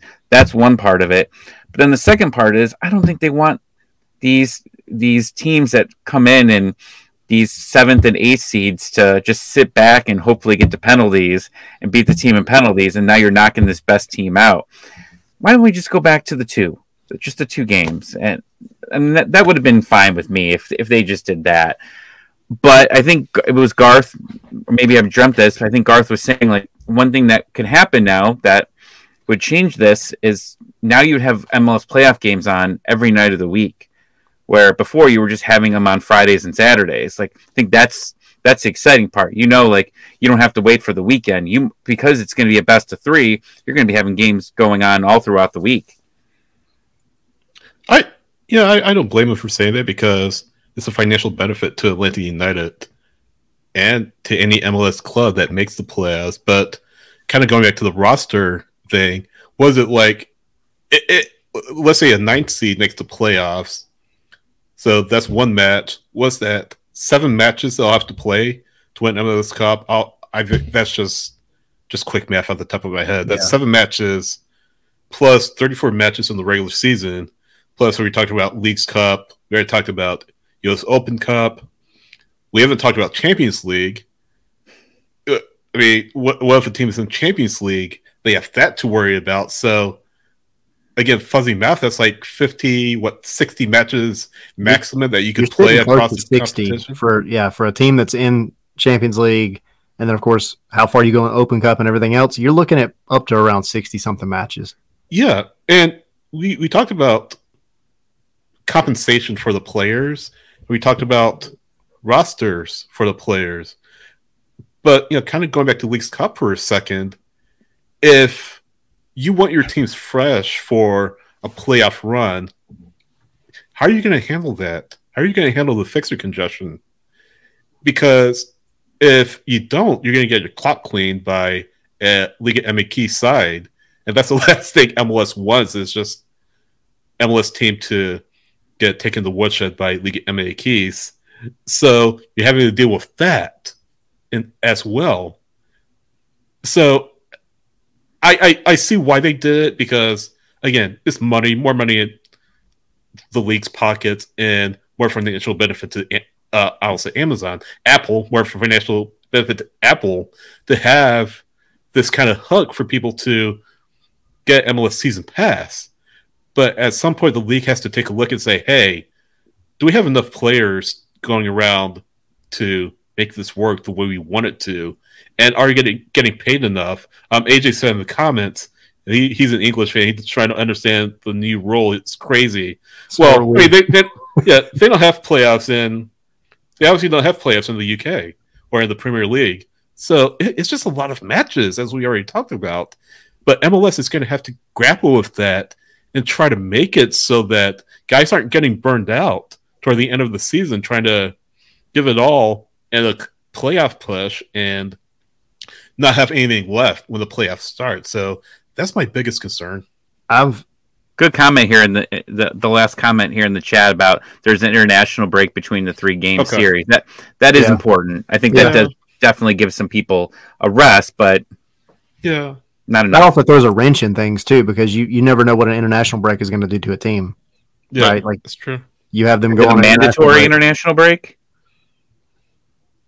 That's a good question. I have to look it up. I don't know. Remember what happened to Miles? Yep. Mm. So. But, I mean, I've said it once, and I'll say it again. Like, I think going back to the League's Cup specifically, because it is kind of an overarching thing, and then, Dan saying it is a mandatory international break. So, there you go. Yeah. But, I mean, if MLS goes into the League's Cup and does, like you said, Sydney, get their clock cleaned, I actually think that might be one of the best things that could happen this season, because in my heart, I would like to think that Don Garber would then look at everything and be like, hey, maybe we should let these teams spend some more money. Maybe we should let them have another DP spot. Maybe we should let them, change up the roster rules a little bit. And then you have something that's really going to be beneficial next season when you can have the talent that's going to be able to cover so many games. Probably should have happened already, though. It should have happened already, 100%. But I don't know. I don't know if he's like, there's too many changes going on at one time. Like, I don't know what in the world was going on when they decided this playoff format. I just don't know where the common sense was at. But anyway, it's just wild to me. I think with better roster rules, you can make it work for sure, but not the way it is now. Like, you just don't have the depth on a squad to be able to play that many matches. I think Gar said that there's no change from the MLS Next Pro. Like, it's still, I think, 4 call-ups per player. Yeah. And then adding on to that, like AJ with another comment, if you're a top Premier League team, you play 60 games easy with cups and European competition and everything else, but the English squads are a lot bigger and the youth players tend to be of higher quality, which is true. And somebody was mentioning, like a guy like Tyler Wolf, earlier. I don't know if it's like a knock that he's got or whatever. I don't know why he's not really playing. He was brought back, though, off a loan for a reason. And I think he's going to be the guy that's going to take a lot of the load off of Almada for things like the Open Cup and the League's Cup, probably, depending on how important Atlanta wants to make the League's Cup. So that's they've got to make do with what they've got, though. It's a lot, and it's a lot of fixture congestion. We'll see how it goes. You mentioned Wolf, maybe a guy like Jay Fortune as well. Yeah, could love to see him again. So, a lot of pieces to the puzzle still need to be filled in. Yep. All right. So, moving forward to this weekend, we have a real game to talk about. Not that the AmFam Cup isn't a big game or a real game, the biggest game. It's on a league of its own. So, unfortunately, we're not the reigning champs. Two-time. Not two-time. Two-time. But San Jose. I want to hear y'all's opinions on it. I think if I had to pick out one player that I'm just like, hey, man, really, really got to keep an eye on this guy, and I don't know if you guys would agree with me, but it's going to be Cade Cowell. Yeah. I don't know how many of our listeners pay attention to him with some of the men's national team stuff and everything else, but Cowell is a kid, man. That dude is he is on one, and he is a talisman for San Jose. BC is mentioned in the chat as well, being brought up. Definitely, you always have to keep an eye on Jeremy. But I don't know. Cade Cowell's the one that stands out to me. I don't know what you guys think, but yeah, it's been apparently looked at by European teams, and from a National League standpoint, since he has Mexican ancestry. I believe his mother is Mexican or something like that. I know Altri want him in their squad, in their senior squad. But I feel like Cade Cowell was in the national team discussion. I don't know how many times he's been capped by the United States. Looks like 2 times by the U.S. I don't think he's capped tied, however. Yeah, I know he played in this last camp. But yeah. So it kind of adds to the mystique and all of that. But yeah, I know Mexico are really taking a good hard look at him, as well as overseas teams. But I think he can't mention San Jose without, you know, obviously the new head coach, Luchi Gonzalez, who pretty much this is a second chance for him after having been at FC Dallas and not having done as well as Dallas with. Like, that being said, there's a lot of youth in that setup at FC Dallas, and that's really Luchi Gonzalez's main selling point is how he's worked with the youth. So you mentioned guys like Jesus Ferreira, who came to the youth system. Wes McKennie, I believe, came to the youth system as well. And Luchi Gonzalez had a really big hand in forming those players. So that's a huge part of it. I'll be interested to see what he does out with San Jose with their youth setup. But yeah, with FC Dallas, I think he went to the playoffs like once or twice, once I believe, and then he was fired. But this is, again, like I said, a second chance for him with San Jose to prove that he can be a solid MLS manager. I mean, he knows the American game, obviously. He grew up in the U.S., born in Florida, grew up in the U.S. But, yeah, again, that young talent that he always has had an eye on with Dallas that has come through that. I'll be interested to see from a academy standpoint how that works out with San Jose and how many young players come through to play for the first team during their first season with San Jose. So I think really a clean slate after Matias Almeida was fired last year. A really clean slate for them for Luchi to do what he feels is best for this club. And I haven't focused anything on San Jose. I'm more focused on Atlanta at this point. What is this lineup going to look like? And I think that's a lot of questions in the chat. And because NTN's only got a small amount last week, I expect Caleb Wiley, who's out of concussion protocol, to start over there. You maybe see NTN late in the game. Someone's asking if they think we'll see Chol. I don't think so. I haven't heard if his hamstring's okay, but I would think that Barry starts. We talked about a little bit about that earlier. Aruju's obviously going to be big, but I mean, there's storylines on this roster everywhere you look. The midfield, how is Hosetu? How is Ibarra going to hold up there? Does Sadich have an opportunity possibly to be able to come in and play? You look at Miles, you look at Brad, everywhere you go. I mean, there's only a few spots where you say, okay, I'm not worried. And I'm looking at that. I'm saying Aruju just because of his preseason, Almada. I don't think we have to worry about him. And then you look at Gutman and Lennon, and I'm saying, okay, that's where I feel comfortable. Everything else is like, what the hell's going to happen? And it's there's so many questions going into Saturday, and I'm excited to see it. Yeah, and that's where the chess match kind of comes into play, right? Because Colonel mentioned, you know, Cowell's not a first choice starter necessarily for San Jose. That may have changed now. Actually, I wouldn't bet. Like I wouldn't count him out. I do agree. Yeah, he's young, but at the same time, if he comes in the 60th minute and completely flips the entire match on its head, then we're having a different conversation because he has the ability to do that. The kid's aggressive. The kid's like a bulldog. So I think if you do see him enter the pitch at any point, it'll be interesting to see what Atlanta does to kind of counter that. But I mean, I got a lot of good comments in the chat, and Tommy, going back to kind of what you were saying, the Atlanta roster has a ton going on. So like AJ asking, how is Wiley done as a left winger, as left midfield, whatever, you know, really he's employed as just a straight winger. I thought, especially in the AmFam Cup before the concussion, I thought he looked really good. Was really, really happy with him.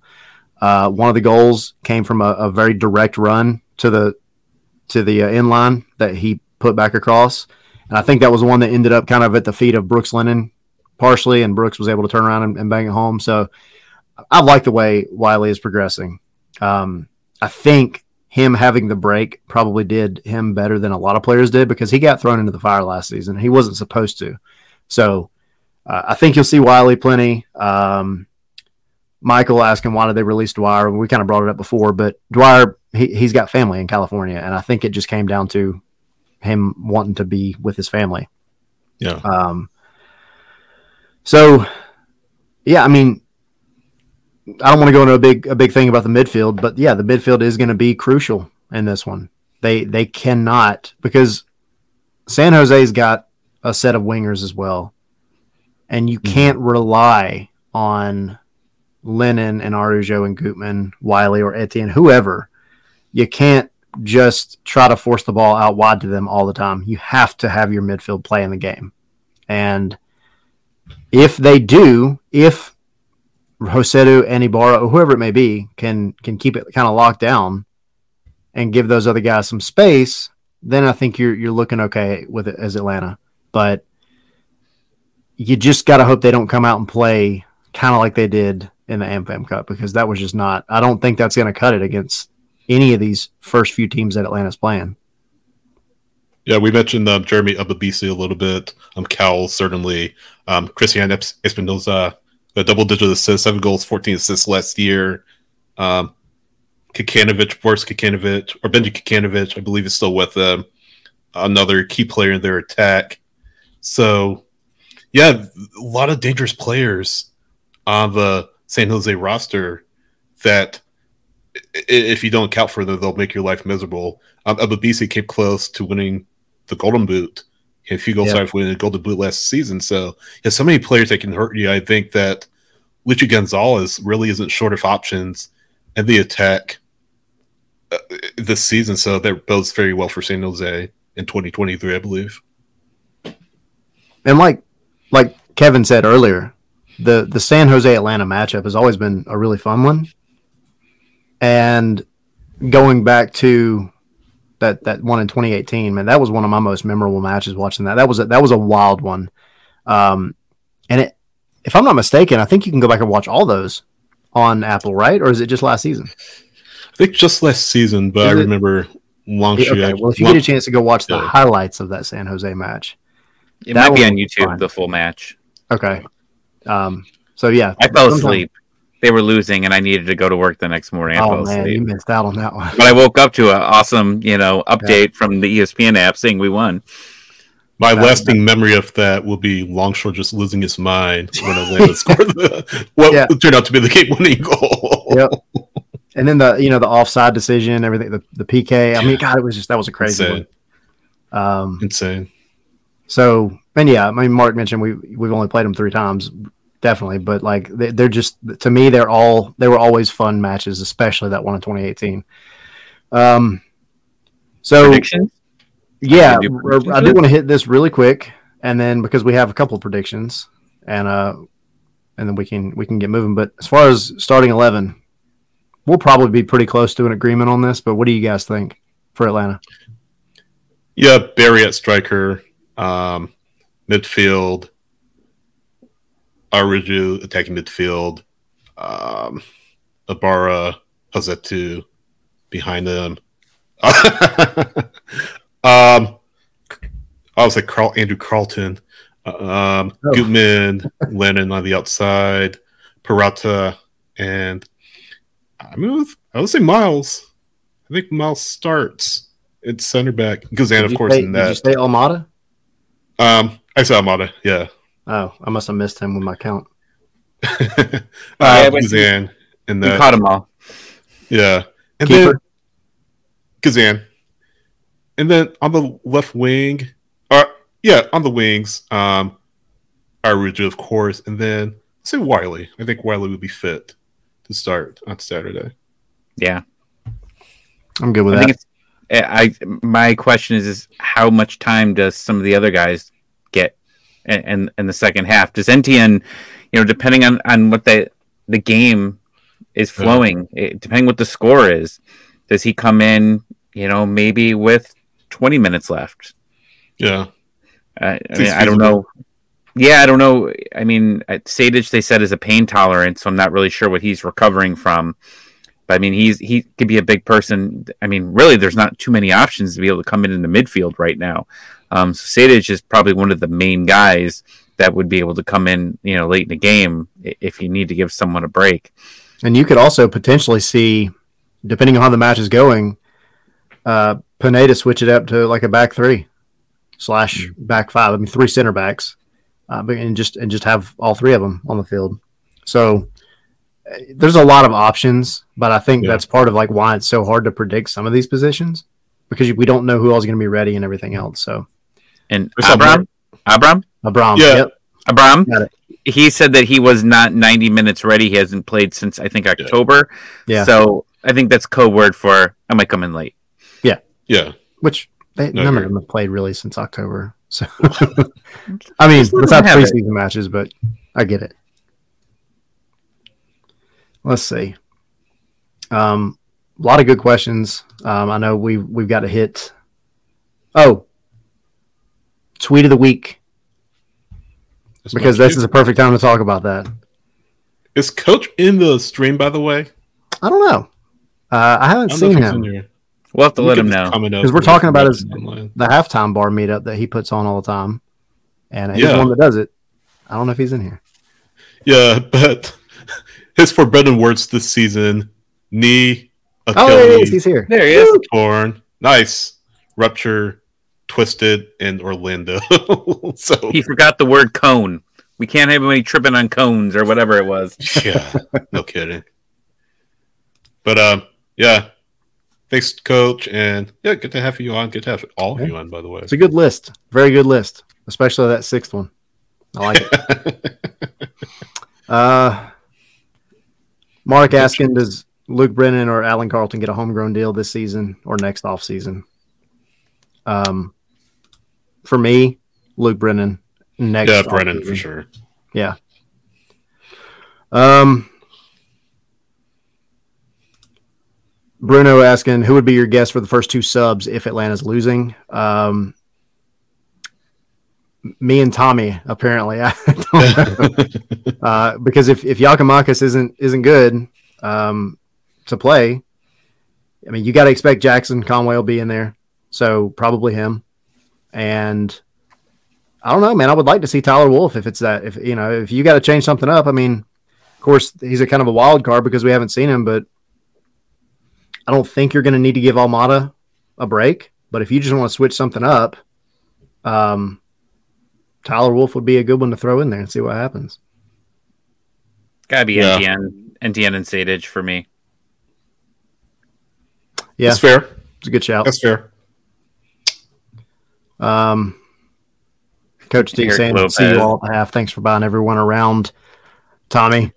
No, it's just Tyler. I was not called out, so you were first. All right.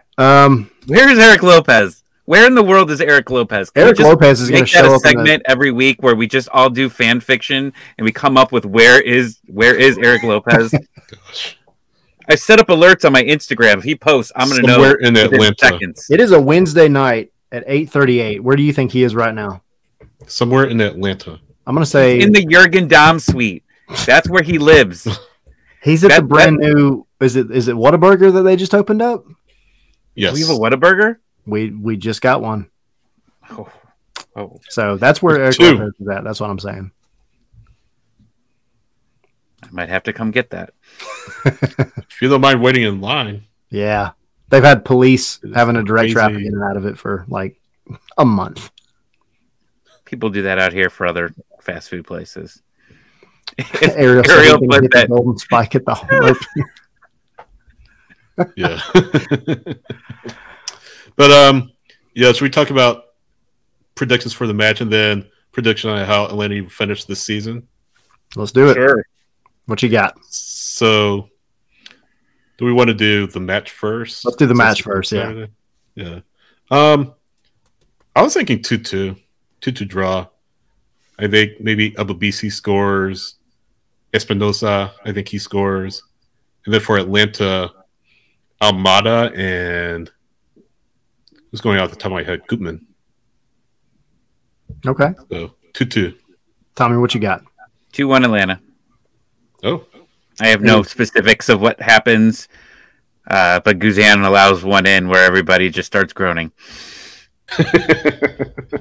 I'm going to say, actually, 2-1 was my guess as well. And I'll give you Ebabisi as the one. And for Atlanta, I'm going to say Araújo and Almada. Okay. So, please. Please. All right. So for the season, because everybody's coming out with them, all the MLS guys, everybody else. Where does Atlanta end up in the Eastern Conference this year? Man, the MLS predictions, like MLS.com predictions, were all over the place. I mean, I don't think I've ever seen a team have such a broad ceiling and floor. It really is all over the place. But I will say, majority were a little further towards the back end than I thought they would be. I want Pineda to pull a Josh Wolf and eliminate all predictions and come out at the end of the season and call everybody out saying, I got the receipts. You can't back away. Zilf said Garth expects a home playoff game. Well, good news. As long as you don't have to play the play-in, you're going to have a home playoff game. So that's, as long as you're eighth, you get a home playoff game. Right. Yeah, no kidding. Just got to make it in. All right. That's cool. That is the one positive, I think, that is out there about the playoffs. Something anyone's really talking about is that, one, your team gets to make a little bit of cash because you could fill the stadium for a playoff game. But I think it's good for the fans because they'd be able to enjoy it too. I mean, that's the only positive I really do see out of these playoffs. All right. Well, what you got, Sydney? Hit us. I was going to say, considering pretty much everyone makes playoffs now, I was going to say ninth. No, I'm just kidding. I would say, optimistically, a mid-table finish would be out of the question. Maybe a fifth or sixth place finish if everything comes together the way it's supposed to. I don't think that this team is necessarily one of the elite teams in MLS per se, when everything is clicking, but I think that their offense will get them out of a lot of scrapes when their midfield and defense lets them down. So I'm a half full kind of person. I am going to say, and maybe fifth, sixth, at the worst seventh, and hopefully they can wreak some havoc in this new expanded playoff that we have now. Tommy, go for it. What you got? If you were able to make this like a FIFA video game and turn off injuries and turning off, what's the word I'm looking for here? The exhaustion of the players. Stamina. So, yeah, stamina, thank you. If you could turn all that off, this team would be a top three team. But since we can't do that, I'm going to say we're going to be fifth. Man, this is weird. I'm normally like the one that's super glass half full. And I was going to say sixth. So, I mean, that's still up there, but I don't know. I would love for a fourth, but I also think it's going to depend on how Pineda takes some of these other fixtures like Leagues Cup and the Open Cup and everything else, you know? So if he decides to come out and really go for one of those, you got to expect the stamina, like you said, Tommy, is gonna start to hit these guys in that last half of the season. So it'll be interesting to see. But I'll say sixth. I like it. Still get you in the playoffs, so whatever. And then you just see what happens from there. Depth is bad. Depth is really bad right now on the squad. And like if Almada gets hurt, you don't have much behind him. And that's what's worrisome here is that, you know, you could be rolling for 3 months and you get an injury to one of those key spots. And that's for a lot of MLS teams. There's very few teams that have really good depth, but there's definitely some teams that have better depth. And I think that's what we're working on going into next season and getting some more financially safe contracts. I think that's going to be the key going forward with Garth, you know, as president. But right now you don't have that. So yeah, depth is, health is going to be huge here. I'll say this real quick. It's probably what Garth said he expected Atlanta to be or have a whole playoff spot in 2023 because he knew about the new playoff format where like everyone gets in and it's a best of three series for 8 through 1. So I imagine one of those three matches will be at Mercedes-Benz Stadium if Atlanta United were to make it. So probably what he meant when he said he expects a home playoff match. He knew it was coming. Ariel made a comment here about the fact that we're all saying mid-table says how much the expectations have fell for this team. I would counter that with the rest of the league has gotten a lot better as well. From what you look at when Atlanta United came in, there were a lot of teams that were just playing with the half deck, and now they're starting to jump on board and get better.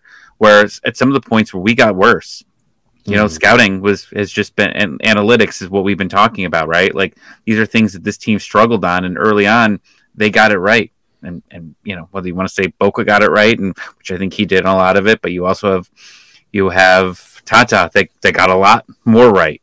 I mean, he picked a lot of these players. So it's definitely a combination of us struggling over the years with contracts and bad contracts and just other teams getting better. I mean, you look at a team like the Columbus Crew, who has signed, I think, 2 and 3 years record signings for their franchise, a team that was historically cheap on their end. And now they're spending a lot of money. Other teams are spending a lot of money. So it's not just Atlanta anymore. Other teams are willing to commit to their team. And it's good for MLS, but it just means that we've got to get smarter. Yeah, exactly. I think one thing is for certain, at least in my opinion, I think you're going to have a lot of nail biters this season. And whether Atlanta ends up 8th or 10th or like 2nd or 3rd, I think it's going to be a very fine margin in terms of like last season, you looked at the little individual mistakes that kept Atlanta from making the playoffs. And you just think, man, if one of those, a little fluke by one of the defenders, if one of the 24 shots that they had against Cincinnati, in that one game would have went in something, then they would have made the playoffs. And I think this season, I think you're going to see that kind of fine margin in terms of not necessarily making the playoffs, because again, it's, they have to make the playoffs this season. But in terms of how high they seed. So I think it'll be fun. I think it's going to be a fun season. At least you're showing already that you can score goals. And I hope Araujo finally makes my prediction from last year come true of being MVP. We shall see. Well, any final thoughts before the first game of the season? Not at time. Yeah. That was a good one. Fun. Let's hope everyone has fun on the pitch, too. Yeah, as long as they have fun, who cares if they win, right? I do have one thing to add. It's not MLS, but it's related to soccer. As we're streaming right now, the United States women's national team is playing Brazil in the final match of the Chibelis Cup. Right now, as we speak, they have a 2-0 lead. Alex Morgan scored apparently a really good goal in stoppage time with the first half, and Mallory Swanson, friendly Mallory Pugh, scored in the 63rd minute. And Mallory Swanson has just been on some kind of form in 2023 thus far, and that really bodes well for the World Cup. I'm sure she'll be there, I mean, at this rate, but really bodes well for the World Cup, and let's hope that continues. Tommy, and the U17s. I didn't know she got married. I was looking at the roster the other day, and I was like, where's Pugh? Yeah. I'm an idiot. That was my favorite name to say. Like every time she would shout, I'd go pew pew pew pew. Well, you can still say it, but she doesn't go by that anymore. I'm an idiot. You can just say it all. I mean, why stop? I like it. But yeah, I'm sure Dansby's happy. I mean, Dansby Swanson, of course, former Braves star, now with the Chicago Cubs. I'm sure he's happy to see Mal doing well. So yeah. Hey, it all comes back to Atlanta somehow, right? Exactly. Atlanta influences everything. That's right. So with that, guys, the Heineken Halftime Bar meetup, y'all will hopefully come see us. We'll be there in some way, shape, or form. We'll also be in the backyard. I know, like, my family's coming. I think, Tommy, your family's coming, right? You're bringing your family, right? Just my wife and my buddy. We're drinking. Oh, okay. Well, so part of your family. Whatever. But no, we'll be in the backyard before the match, before we go our separate ways for a little bit, and then at halftime we'll go to the Heineken bar, and we'll try to jump in that picture with everybody. Hopefully there's enough people there to where we have to tell the stadium security to just leave us alone for 30 seconds while we try to get this freaking picture. But that's my hope. We'll see. I'll start at the Terminus tailgate. So everyone's at Terminus, come say hi. And then I'll be moving over to the backyard. My friends, they had their own little mini supporters group called the Backyardigans. So they're usually hanging out around there. So that's where I'll be for a lot of the time. Nice. And please subscribe on YouTube. Follow us on Twitter. Tell all your friends. Bruno's saying he's going to be testing Apple TV from Peru. Hey, man, I hope it works well for you. So, yeah, follow us. Follow us here. Sydney, SH Wrights, myself, Tyler Pilgrim, at ATL Pilgrim, Tommy, ATL96. And then check out all of our social medias, YouTube, especially Twitch, both at Scarves and Spikes. And then Twitter is at Scarves, the letter N, Spikes. And Instagram, Scarves and Spikes. So we're everywhere now. You just got to get on MySpace, and we got them all. LinkedIn, here we come. Yeah. And don't forget to subscribe to the podcast as well. Search Dirty South Soccer in your favorite podcatcher, whether that be Apple Podcasts, Spotify as well. That really does help us a lot. But, yeah, appreciate you all. Thanks for watching and listening. And, yeah, any last words? Go Atlanta. We'll see y'all Saturday. Let's get crazy this weekend. I'm going to try to smuggle a beer and drop it on somebody from up top when we score a goal. Well, you're buying everybody beer, so you're going to have a chance. I'm buying everybody PBR or something. That's what I can afford. Thanks, everyone. We'll see you next time. See ya.